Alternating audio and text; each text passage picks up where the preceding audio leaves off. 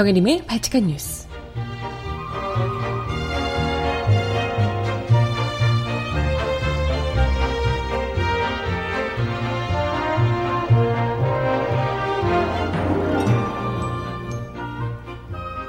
여러분 안녕하세요. 발칙한 뉴스 정혜림입니다. 남북 정상회담 이후 문재인 정부 지지율이 놀랍습니다. 80%를 훌쩍 뛰어넘고 심지어 90%를 넘는 곳도 나왔다네요. 진보 중도층은 물론이고 보수층마저도 사실 한반도의 평화와 안정을 강력히 바라고 있다는 걸 이렇게 보여주고 있는 거죠. 하지만 단지 우리가 평화만 얻게 되는 것은 아닙니다. 대륙을 횡단하며 물류와 사람을 실어나는 꿈의 열차도 연구 개발이 본격화되고 있다고 하고요. 약 6천조 수준에 이른다는 북한에 묻힌 광물 자원을 남북이 함께 개발하게 될 남북 경협도 기대감을 키우고 있습니다. 음악 듣고 와서 오늘 이야기 함께 나눠볼게요. 첫 곡 신해철 씨가 부르는 민물장어의 꿈 듣고 옵니다. 신청곡 있으신 분 주세요.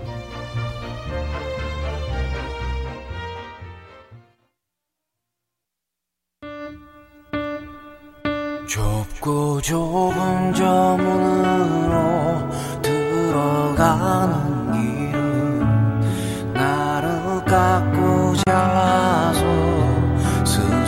작아지는 것뿐 이젠 버릴 것조차 거의 남은 게 없는데 문득 거울을 보니 자존심 하나가 남았네.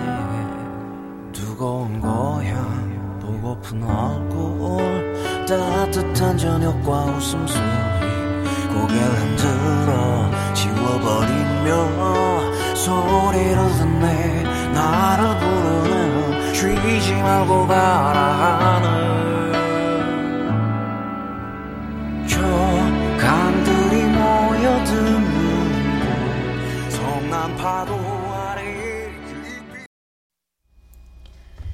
네, 첫 곡으로 오랜만에 신해철 씨 목소리를 듣고 왔습니다. 민물장어의 꿈 첫 곡으로 듣고 왔고요.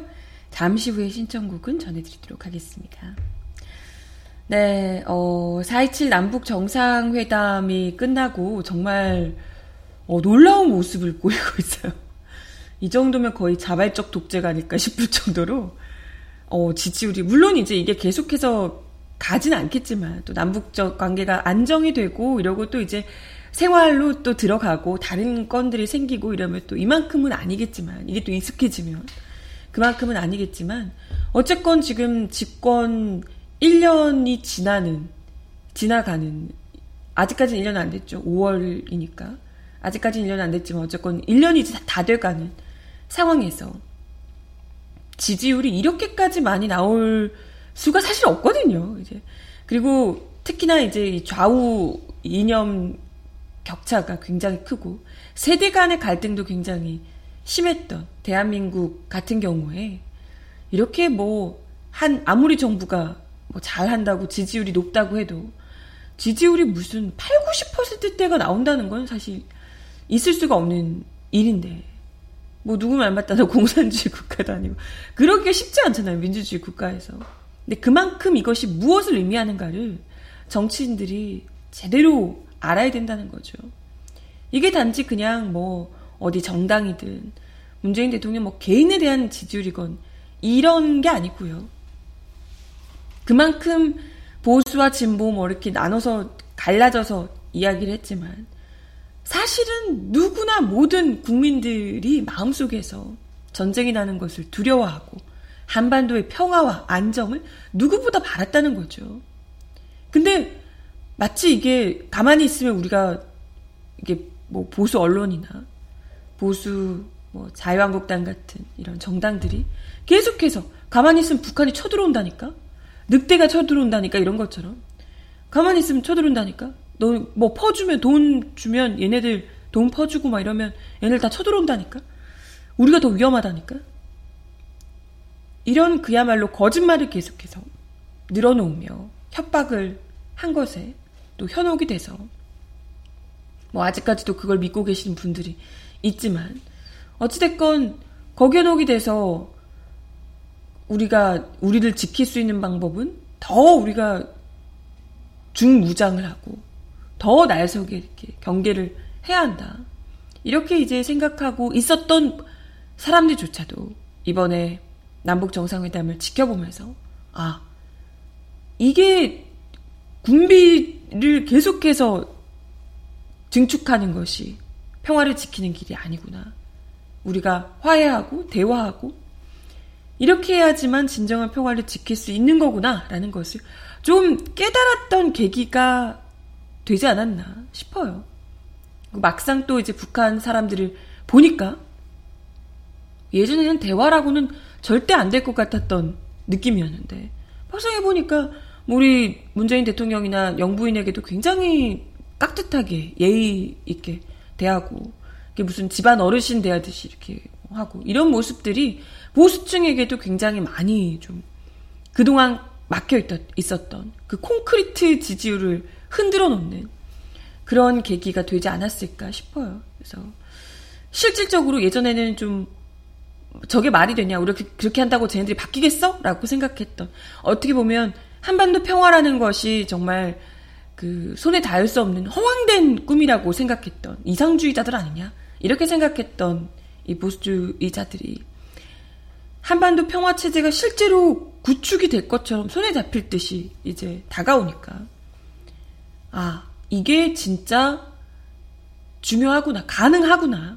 그리고 평화가 정말 너무나도 좋은 것이구나.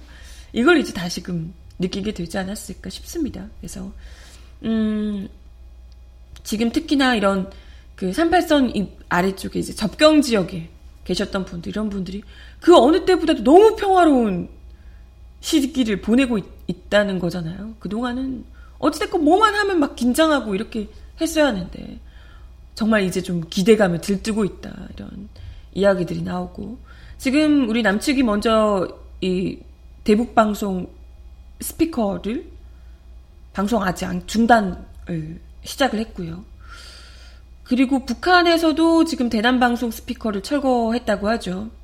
뭐 인공기도 내리고 아무튼 했다고 합니다. 지금 당장 할 수 있는 것부터 차근차근 이렇게 해나가고 있어요. 이런 모습들이 계속해서 언론에 또 보도가 되고 하면서 더더욱이 이제 그동안은 너무 의심이 컸던 그리고 뭐 일말에 약간 지금도 의심이 여전히 남아있다 치더라도 가능성이 훨씬 더 커졌다는 것을 모두가, 우리 국민들 모두가 알고 있다는 거죠.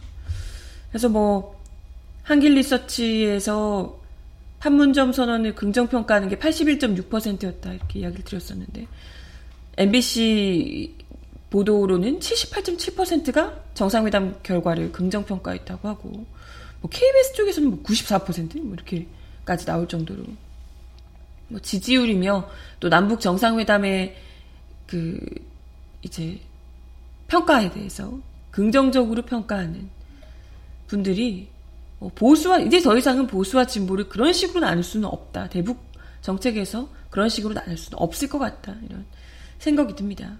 그래서 이게 진짜 이렇게까지 극적으로 정상회담 한 번에 이렇게까지 극적으로 바뀔 수가 있을까 싶을 정도로 굉장히 불신이 뭐 사실 진보 진영에서도 그러니까 중도층에서도 굉장히 불신이 컸거든요. 근데 중도층뿐만 아니라 뭐 보수층까지도 이렇게 빨아들일 정도로 굉장히 남북 정상회담의 긍정적인 효과가 컸다고 볼 수가 있을 것 같고요.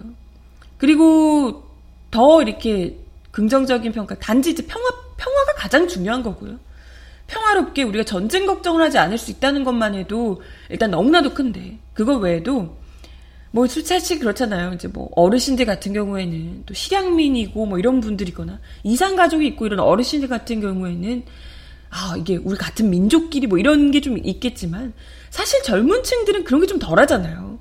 젊은 층들이 뭐 주변에 뭐 우리 실향 뭐 이렇게 해봤자 너무 어른들이고 근데 사실 젊은 층들에게 가장 중요한 것은 과연 북한과 이런 교류를 또 우리 민족끼리 같이 뭔가를 하게 됐을 때 어떤 나에게 어떤 혜택이 있을 것이냐 우리 국가에 대한민국에 어떤 영향이 있을 것이냐 이런 게 이제 가장 중요한 것이겠죠. 그래서 이제 젊은 층들이 벌써 야 그러면 우리 기차 타고 배낭여행 유럽까지 갈 수 있는 거냐. 너무 기대된다. 이런 류의 이야기를 하고 있는 게 그런 것 때문이죠.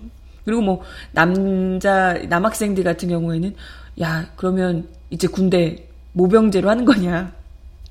군대 이제 끌려가도, 끌려가지 않아도 되는 거냐. 이런 이야기가 나오고 있는 것도 그런 거고요. 근데 실제로 그런 것 외에도 뭐 지금 이미 철도와 도로를 이미 연결되어 있는 구간이 상당히 하기 때문에 이 사이 부분만 잠깐 살짝 이렇게 연결을 하면 된다고 해요. 그렇게 되면 그 이미 북한에다 다 이제 만들어 놓은 이런 철도들을 그 사이만 연결을 하면 한 2조, 3조 이렇게밖에 들지 않는다 그래요, 돈이. 굉장히 많이 들 것 같지만 2, 3조 정도밖에 들지 않는데요. 이 사이만 연결하면. 그게 결코 어려운 일이 아니라는 거고. 이걸 또 실제로 문재인 정부에서 얼른 빨리 이제 추진을 하기 위해서 그때도 뭐 이제 국토부 장관을 소개하면서 우리 철도 뭐 이런 이런 얘기를 뭐 이렇게 하기도 하는데 굉장히 이제 그 부분을 적극적으로 생각을 하고 있다는 거잖아요. 그야말로 부산에서 유럽까지 물론 이제 러시아를 거치면서는 한번 갈아타야 된다고는 하던데 이게 철도 뭐 레일이 달라서 그렇다고 하더라고요. 근데 그렇다고는 하는데 어찌됐건 기차를 타고 계속해서 아 물론 너무 시간 많이 걸리는데 비행기 타면 되지 않냐라고 생각할 수도 있지만 일단 가격차가 어마어마할 거고요. 가격차가 비행기가 훨씬 비쌀 테고 그리고 또 물류 이런 건요. 비행기로 다 이제 보낸 게 보통 배로 많이 보내잖아요. 근데 배로 보냈을 때 오히려 배는 삥 둘러서 바다를 통해서 가야 되기 때문에 그래서 해적도 많이 만나고 이런 거잖아요. 근데 이제 그런 것들이 정말 이 횡단을 대륙으로 횡단을 하게 되면 돈뿐만이 아니라 날짜도 굉장히 이 실도 굉장히 많이 줄어들 수 있고 돈도 엄청나게 줄어든다는 거죠. 뭐 그것도 이제 너무 큰 경제적인 혜택이 될 것이고 뿐만 아니라 이제 여행도 중국도 러시아도 KTX 타고 가면 진짜 너무 가깝겠죠. 뭐 비행기도 가깝지만 가격 차가 어마어마할 거고요. 그리고 유럽까지도 어쨌건 그 대륙을 달리면서 또 그 재미가 있는 거잖아요. 기차를 타고 여러 나라들을 스치면서 지나가는 그 명장면을 그것도 글쎄요 언제나 될까? 더 나이 들기 전에 더 많이 나이 들기 전에 전 빨리 됐으면 좋겠다 이런 생각이 드는데 한 진짜 문재인 정권 안에 그게 가능할지 어떻게든지 지금 막 속도를 내고 있어가지고요. 그게 빨리 됐으면 이런 바람이 듭니다. 그리고 또 하나 사실 그 부분뿐만 이제 뭐 철도 놓고 이런 부분들 그리고 기간 산업들 뭐 이런 것도 그렇지만 특히 굉장히 기대를 모으고 있는 것이 바로 북한 그 땅 안에 묻혀져 있는 어마어마한 광물 자원입니다. 이전부터 이 얘기가 굉장히 많았거든요. 자원 에너지가 진짜 엄청나다. 오늘자 한겨레 신문 기사 제목이 재밌는데요. 땅 밑에 삼성 현대 있는 셈이다. 이 정도로 광물이 많다는 거예요. 여기 산이나 이런 쪽이.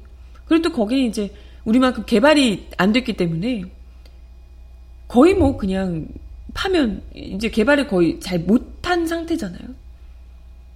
어마어마하게 그 광물들을 개발할 수 있고 우리가 이제 같이 남북이 경제협력, 경협을 맺으면서 다른 솔직히 중국이 얼마나 그동안 북한 거의 이제 단독으로 북한을 쥐락펴락하면서 자기들이 많이 먹어 치웠습니까? 근데 더 이상 이렇게 하지 않고 정말 우리가 북한의 손을 잡고 그 광물들을 잘 개발하고 활용할 수 있도록 하게 되면 엄청난 경제적인 효과가 있는 거죠. 지금 뭐 벌써부터 지난 한 9년여간 뭐 세계 경제 위기든 뭐 국내의 이런 문제건 간에 해서 여러 가지가 겹쳐지면서 경제가 굉장히 어려워졌잖아요. 이런 상황에서 북한이 정말 새로운 경제 위기를 돌파할 수 있는 예상치 못했던 엄청난 돌파구가 될 수 있다. 이런 겁니다. 그래서 이제 너무나 기대가 되고요.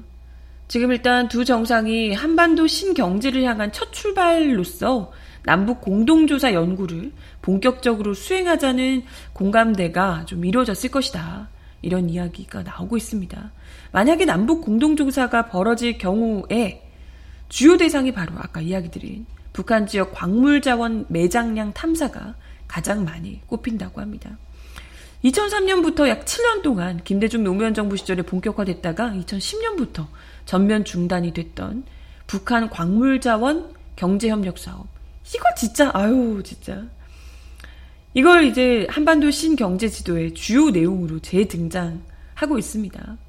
2017년 7월에 문재인 대통령의 베를린 평화 구상에 등장한 한반도 신경제 지도상에 세계 남북 경제협력 벨트, 환동의 경제 벨트와 환황의 경제 벨트, 휴전선 접경지대 평화 벨트 가운데 이 동해 경제벨트는 북한 단천의 광산지대, 창진의 태양광, 풍력 신의, 신재생 에너지 단지를 명확하게 표기하고 있다고 합니다.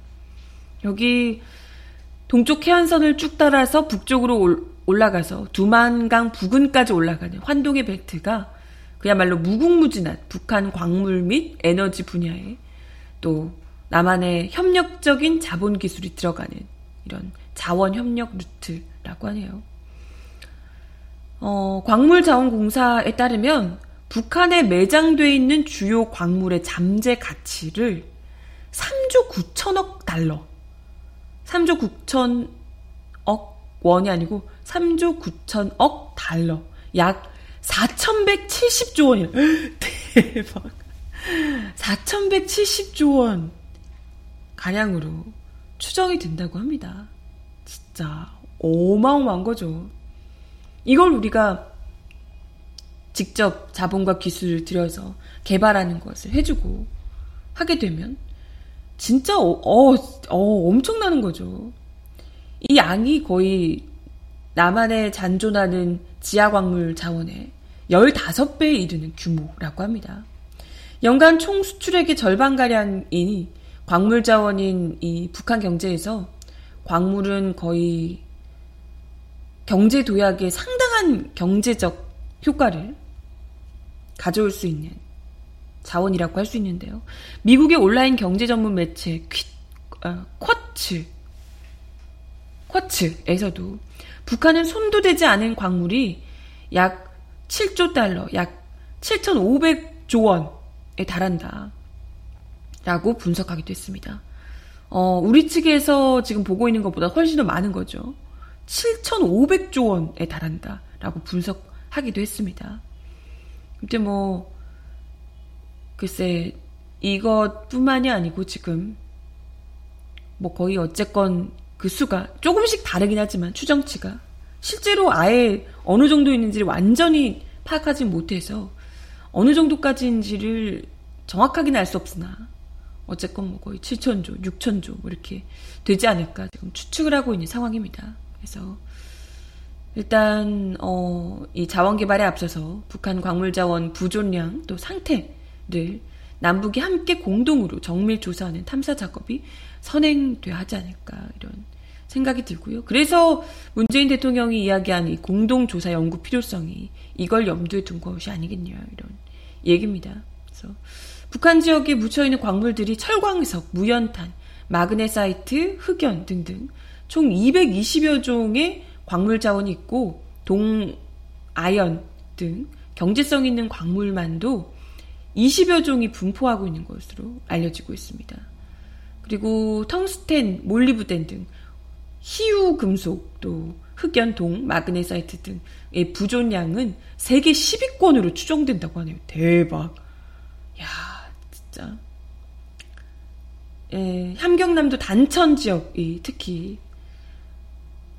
주목을 받고 있는 상황인데, 아, 이것만 잘 되면 진짜 너무 기대가 되지 않아요? 옛날에 그 뭐 박근혜 전 박근혜 씨가 이제 통일 대박이네 어쩌네 하면서 얘기를 했을 때는 말도 안 되는 맨날 전쟁하자고 하면서 이렇게 생각을 했었는데 이제 정말 이게 손에 닿을 듯 가까워지니까 야 정말 이렇게 해서 남북 이 경협이 활발하게 이어지면서 광물 뭐 어마어마하게 그리고 어디 먼 곳에서 수입해 오는 게 아니라 당장에 북한에서 우리가 그 개발해주고 정말 싼 가격에 수입을 해오게 되면 그야말로 엄청난 경제적 효과를 누릴 수밖에 없는 거죠, 당연히. 그렇죠? 아, 네. 뭐 이렇게 되면 정말 너무 큰 이익, 정말 큰 이익, 우리가 상상하는 것보다도 훨씬 더 경제에 큰 도움이 될 수 있을 것으로 보이고요. 이렇게 되면 정말 뭐 자원교역 이상의 경제적 편익을 남한도 그렇고 북한에게도 또 가져다 줄 수 있습니다. 북한의 기술력 이런 것들이 우리 남측에서 훨씬 더 많이 지원해 줄 수 있으니까요. 예. 그래서 지금 우리 남측 같은 경우에는 광물 수입 의존도가 88.4% 라고 합니다. 이 정도 되는 수준에서 이걸 다 북한 쪽에서 끌어올 수 있으면 진짜 엄청난 거죠. 예. 아무튼 기대가 되고요. 예. 지금 뭐 물론 그 사전에 어떤 것들이 좀 준비를 해야 하는 건지 또 광산 개발을 하게 되면 막대한 양의 전력 공급을 또 해결해야 된다고 합니다. 그래서 아마 문재인 대통령이 발전소를 또 얘기한 것이 아닐까 이런 얘기도 김 위원장에게 그 자료에 발전소가 포함되어 있다라고 하는데 아마도 이것 때문이 아니겠냐 이런 이야기가 나오고 있습니다. 그래서 뭐 모쪼록 차근차근 하지만 속도를 높여서 사실 이런 부분들이 이미 김대중 노무현 정부에서 얘기를 한번 했던 거라는 거잖아요. 그러니까 이게 갑자기 지금 처음부터 맨 땅에 지금 짓기 시작하는 게 아니기 때문에 더더욱이 다 그때 해놨던 것을 빨리 이어붙이고 속도를 높이고 여기서 지금 뭐가 더 필요한 건지 해서 최대한 속도를 높여서 지금 가뜩이나 너무 어려운 이 경제를 다시 확 이렇게 되살려 줄 수 있기를 좋은 계기가 되기를 기대해 봅니다. 아무튼 어 너무 좋네요, 진짜. 또 북한에 예전에 막 키토류 이런 거도 엄청 많이 묻어 묻혀 있다고 얘기 들었는데, 네 이런 광물 자원들만 해도 진짜 어마어마할 것 같다. 그리고 여기에 뭐 일단은 그런 각종 그 SOC 사업들을 또 우리가 건설해주고 이렇게 하면 아마 뭐 여러모로 도움이 되지 않겠나. 남북 모두에게. 또 약간 이런 생각 들어요. 이것도 하면 또 대기업들이 쏙 들어가서 그냥 알짜배기 다 빼먹고 이러는 거 아닐까 이런 생각 확 그냥 들기도 하는데 모르겠네요. 네. 아무튼 이런 상황에서도 지금 홍준표 뭐 이런 사람들이 북한에 퍼주려고 약속했다. 북한에 다 퍼준다. 뭐 이런 식으로 얘기를 하는데 퍼주기 뭘 퍼줍니까? 아니 그리고 설령 그래요. 뭘 퍼줘서 대한민국의 평화를 지킬 수 있으면 뭘 퍼줘도 퍼줘야 되는 거 아닌가? 전쟁할 거예요? 퍼주기 싫어서? 그리고 그렇게 퍼주 뭘 퍼주는지 모르겠지만 뭔가를 퍼줘서 그 퍼준 것보다 더 많은 이득을 얻게 된다면 그거야말로 정말 해볼 만한 장사 아니냐 이런 거죠. 지금 눈앞에 이렇게 어마어마한 것들이 지금 쫙 청사진이 그려지고 있는데 뭘 뭐가 이렇게 배가 아파서 네 음악 하나 더 듣습니다. 아마도 홍준표 대표의 심정이 이런 게 아니겠냐라고 하며 어, 신청곡을 주셨습니다. 임정희가 부르는 진짜 일 리 없어. 진짜 일 리 없어.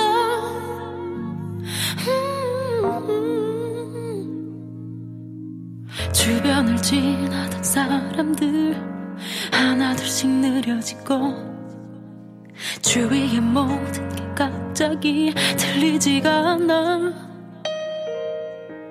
세상은 갑자기 멈춰진 흑백 사진 같은데 네 목소리만 메아리처럼 헤어지자. 이게 진짜 일리 없어. 네가 날 떠나는 게 꿈속인 게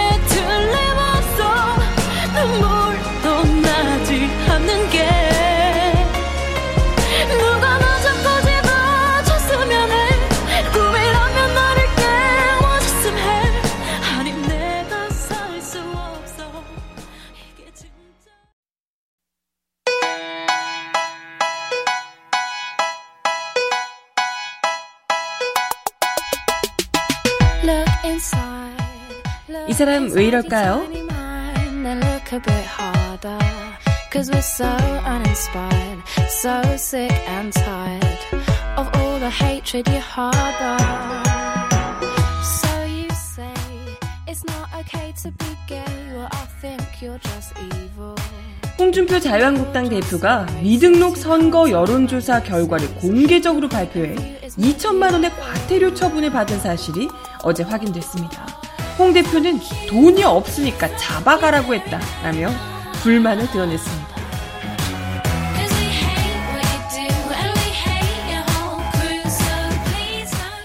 이날 중앙선거관리 중앙선거 여론조사 심의위원회에 따르면 홍 대표는 지난 3월 21일 특정 지역 언론사 국회 출입 기자 간담회를 주최하면서 당 정책기관인 여의도 연구원에서 조사한 한 광역단체장 여론조사를 보면 우리 후보가 상대적, 상대편 유력 후보보다 10% 이상 압도적 지지율이 나오고 있다라고 얘기했습니다.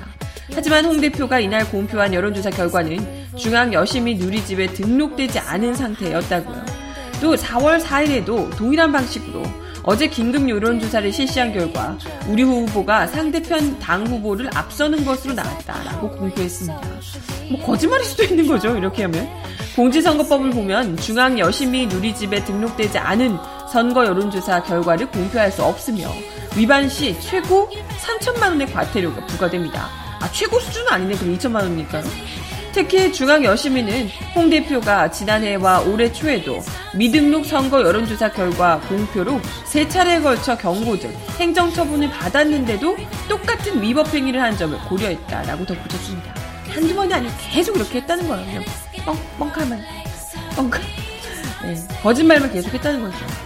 홍 대표는 이날 북하, 부산 해운대구 백스코에서 열린 자유한국당 6.13 지방선거 필승 결의대회 어떻게 되게 침울했겠다. 여기 앞두고 기자들과 만나서 중앙선관위가 웃기더라.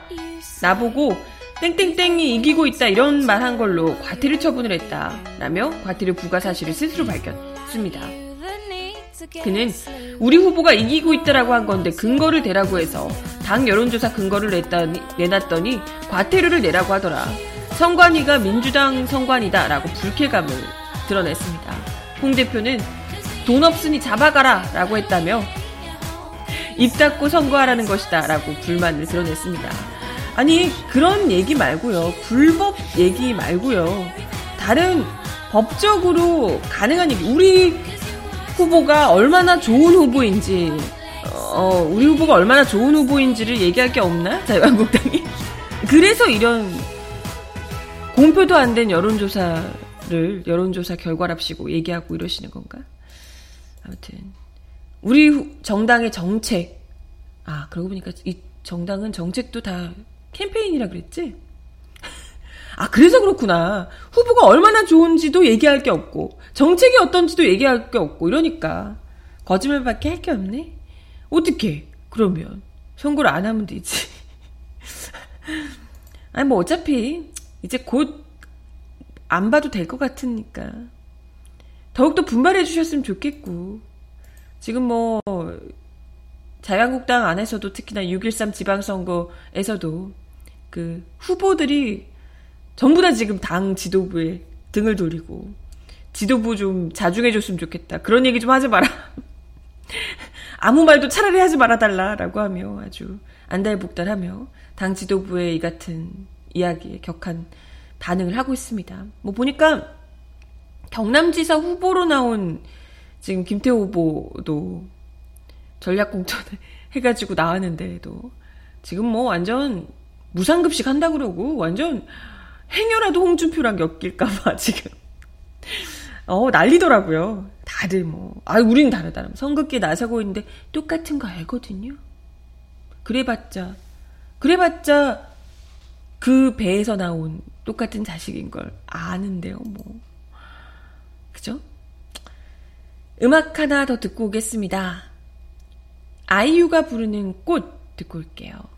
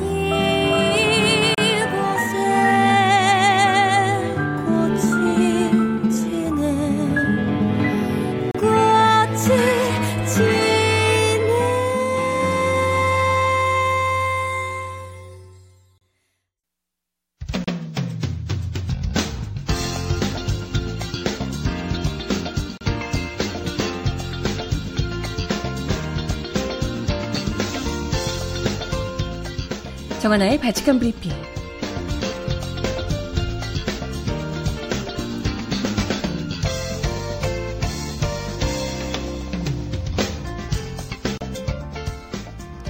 첫 번째 소식입니다.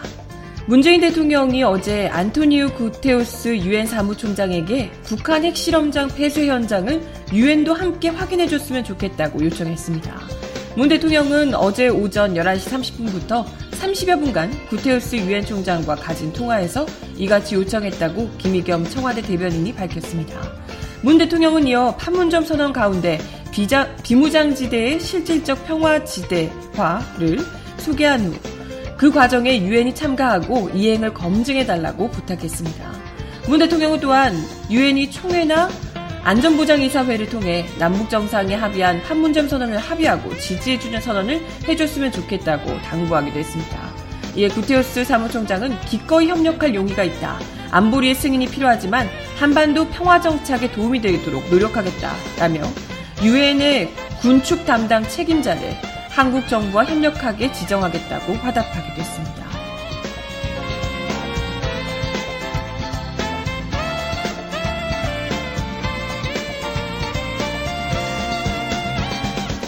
다음 소식입니다. 문재인 대통령은 오는 9일 제7차 한일중 정상회의 참석을 위해 오늘, 아니, 당일 일정으로 일본을 방문합니다. 이번 방일은 대한민국의 현직 대통령으로서는 6년 반 만에 이루어지는 것이라고 하네요.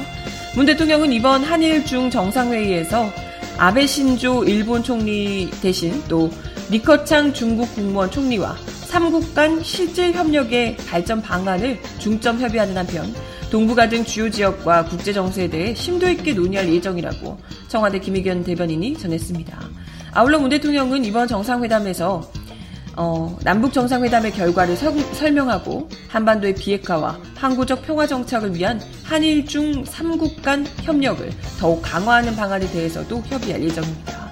김 대변인은 문 대통령 취임 이후 처음으로 열리는 이번 한일 중 정상회의를 통해 3국 간 협력이 제도화되고 에너지, 환경, 인적 교류 등 다양한 실질 협력 분야에서 세 나라 국민들이 피부로 체감할 수 있는 성과가 도출됨으로써 궁극적으로 동북아의 공동 번영을 위한 협력 기반이 확충될 것으로 기대한다라고 이야기를 했습니다. 또 문 대통령이 한일 중 정상회의 이후에 아베 총리와 양자회담 또 오찬 협의를 하고 한일 관계 미래지향적 발전 방안 또 한반도의 완전한 비핵화와 항구적 평화 정착을 위한 협력 방안 등에 대해서 의견을 교환할 예정이라고 하네요. 글쎄 과연 아베 총리가 무슨 이야기를 할지 궁금하긴 한데 가장 지금 안달난 곳이 일본이고 중국 역시도 지금 뭐 마찬가지가 아닐까 싶은데요.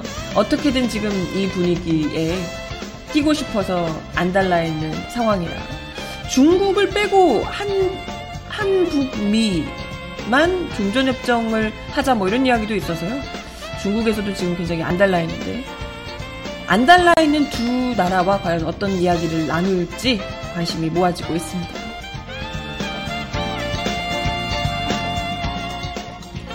마지막 소식입니다. 갑질 논란을 일으킨 조현민 전 대한항공 전무가 경찰 조사에서 나를 무시하는 것 같아 유리컵을 던졌지만 사람이 없는 45도 우측 벽에 던졌다.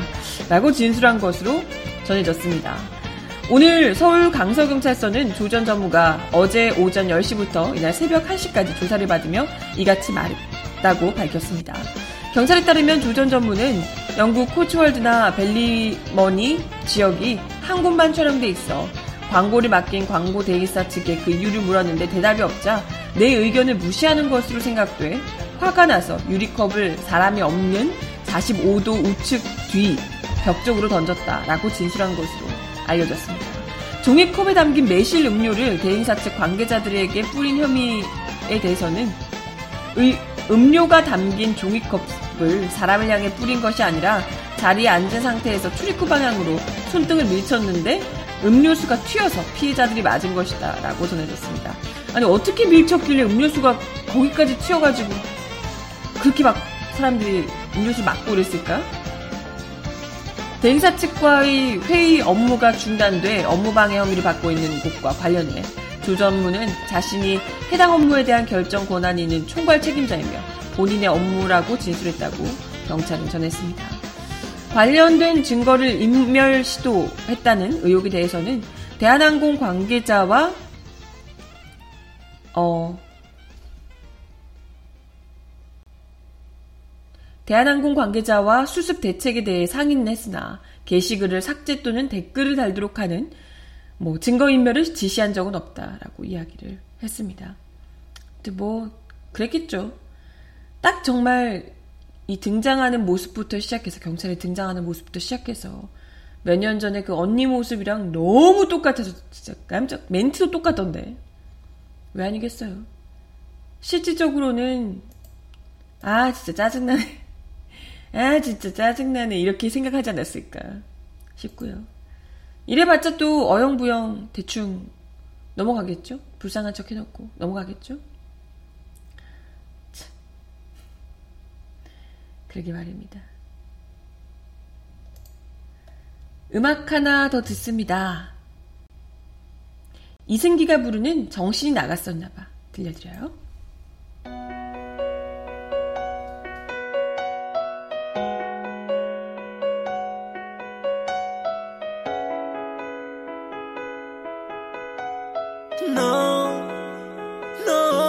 정신이 나갔었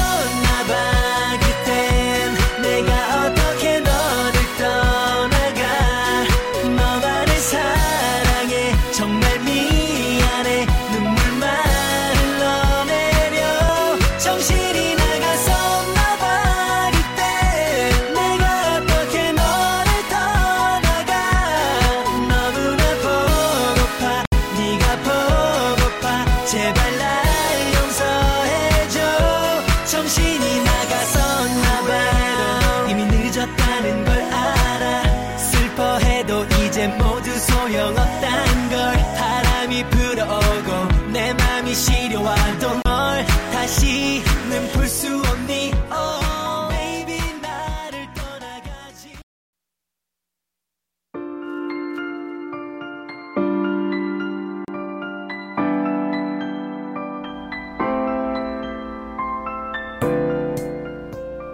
세상 속 가장 필요한 목소리를 전합니다. 여기 곧 우리가 있어요.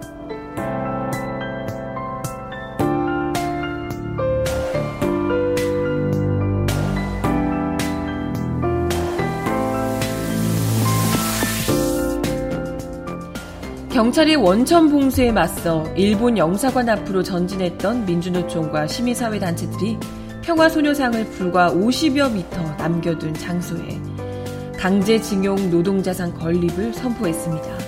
일본 영사관 담벼락과는 10m 남짓한 거리입니다.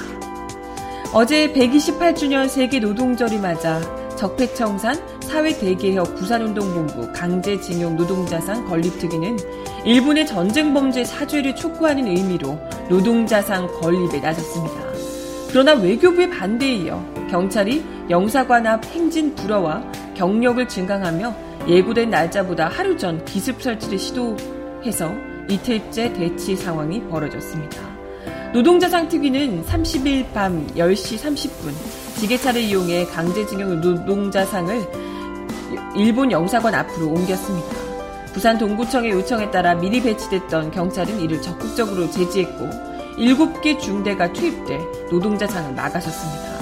이 소식을 듣고 모여든 100여 명의 노동자 시민들은 노동자상 건립을 허용하라, 경찰은 비켜라 외치며 일본 영사관으로 나아가려 했지만 역부족이었습니다. 하지만 끝까지 포기하지 않았고요. 다음날 아침 부산 동구청 또 경찰을 규탄하는 기자회견과 동시에 노동자상을 20여 미터 더 전진시켰습니다. 하지만 여기까지 민주노총은 이날 오후 일본 영사관 인근 우리은행 앞 무대에서 부산 노동자 대회 강제징용 노동자 상 대회를 잇따라 열고 다시 건립을 시도했습니다. 하지만 노동자상은 경찰의 강경한 대응으로 소녀상과 일본 영사관을 지척에 둔 곳에서 더는 나아갈 수 없었다고 하네요. 아니 근데 왜 그러지? 소녀상을 어쨌건 아, 물론 소녀상 부산 동구청에서 소녀상도 맨 처음에 못하게 했었던 건데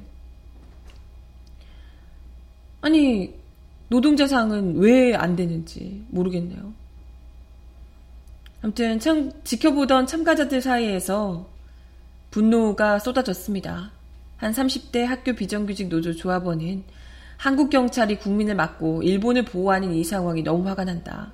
일본 언론이 이걸 지켜보고 있는데 해도 해도 너무하지 않냐. 역사를 바로 세우자고 십시일반 모금해서 만든 노동자상인데 라고 하며 분노를 금치 못했습니다.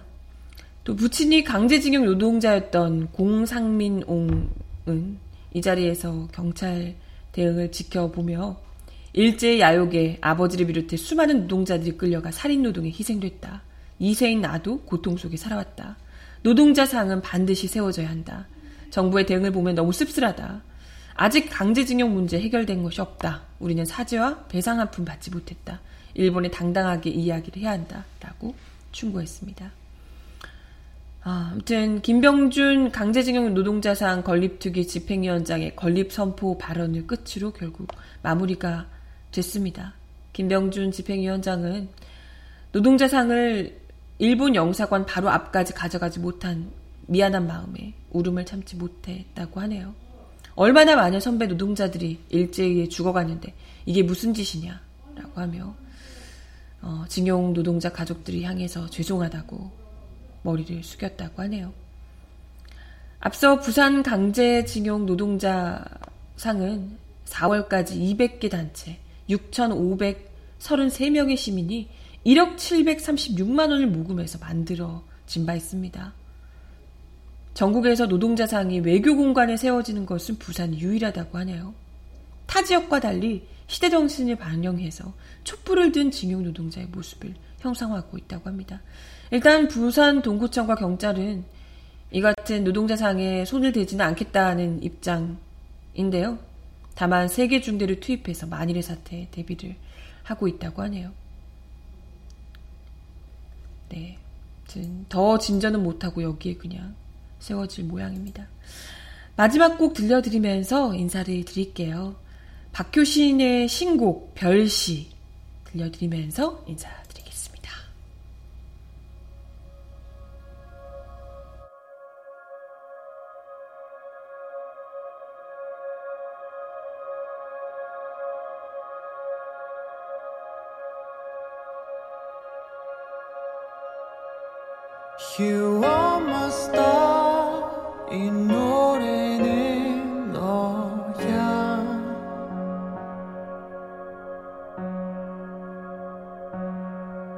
불